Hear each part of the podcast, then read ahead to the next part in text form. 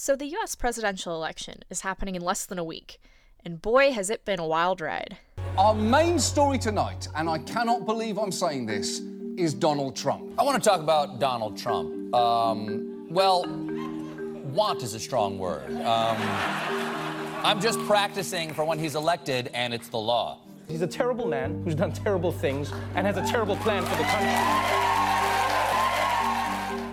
Donald Trump's candidacy has been fodder for comedians since he entered the presidential race over a year ago. But with the election approaching, we're being confronted by some more serious questions. How did a candidate with so little political experience propel himself to the forefront of American politics? And why has his divisive and xenophobic rhetoric been so effective in mobilizing the electorate? In order to understand the forces that have shaped Trump's rise to power, to understand how any of this happened, you have to think bigger than just the United States.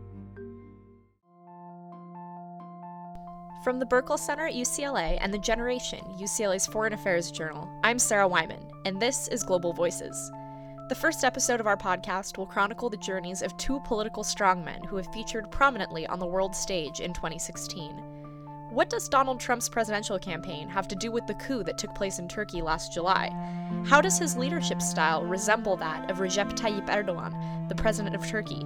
And, most importantly, what about these two men has allowed them to take such a powerful hold on the people of their respective countries? Join us on Sunday, November 6th to find out.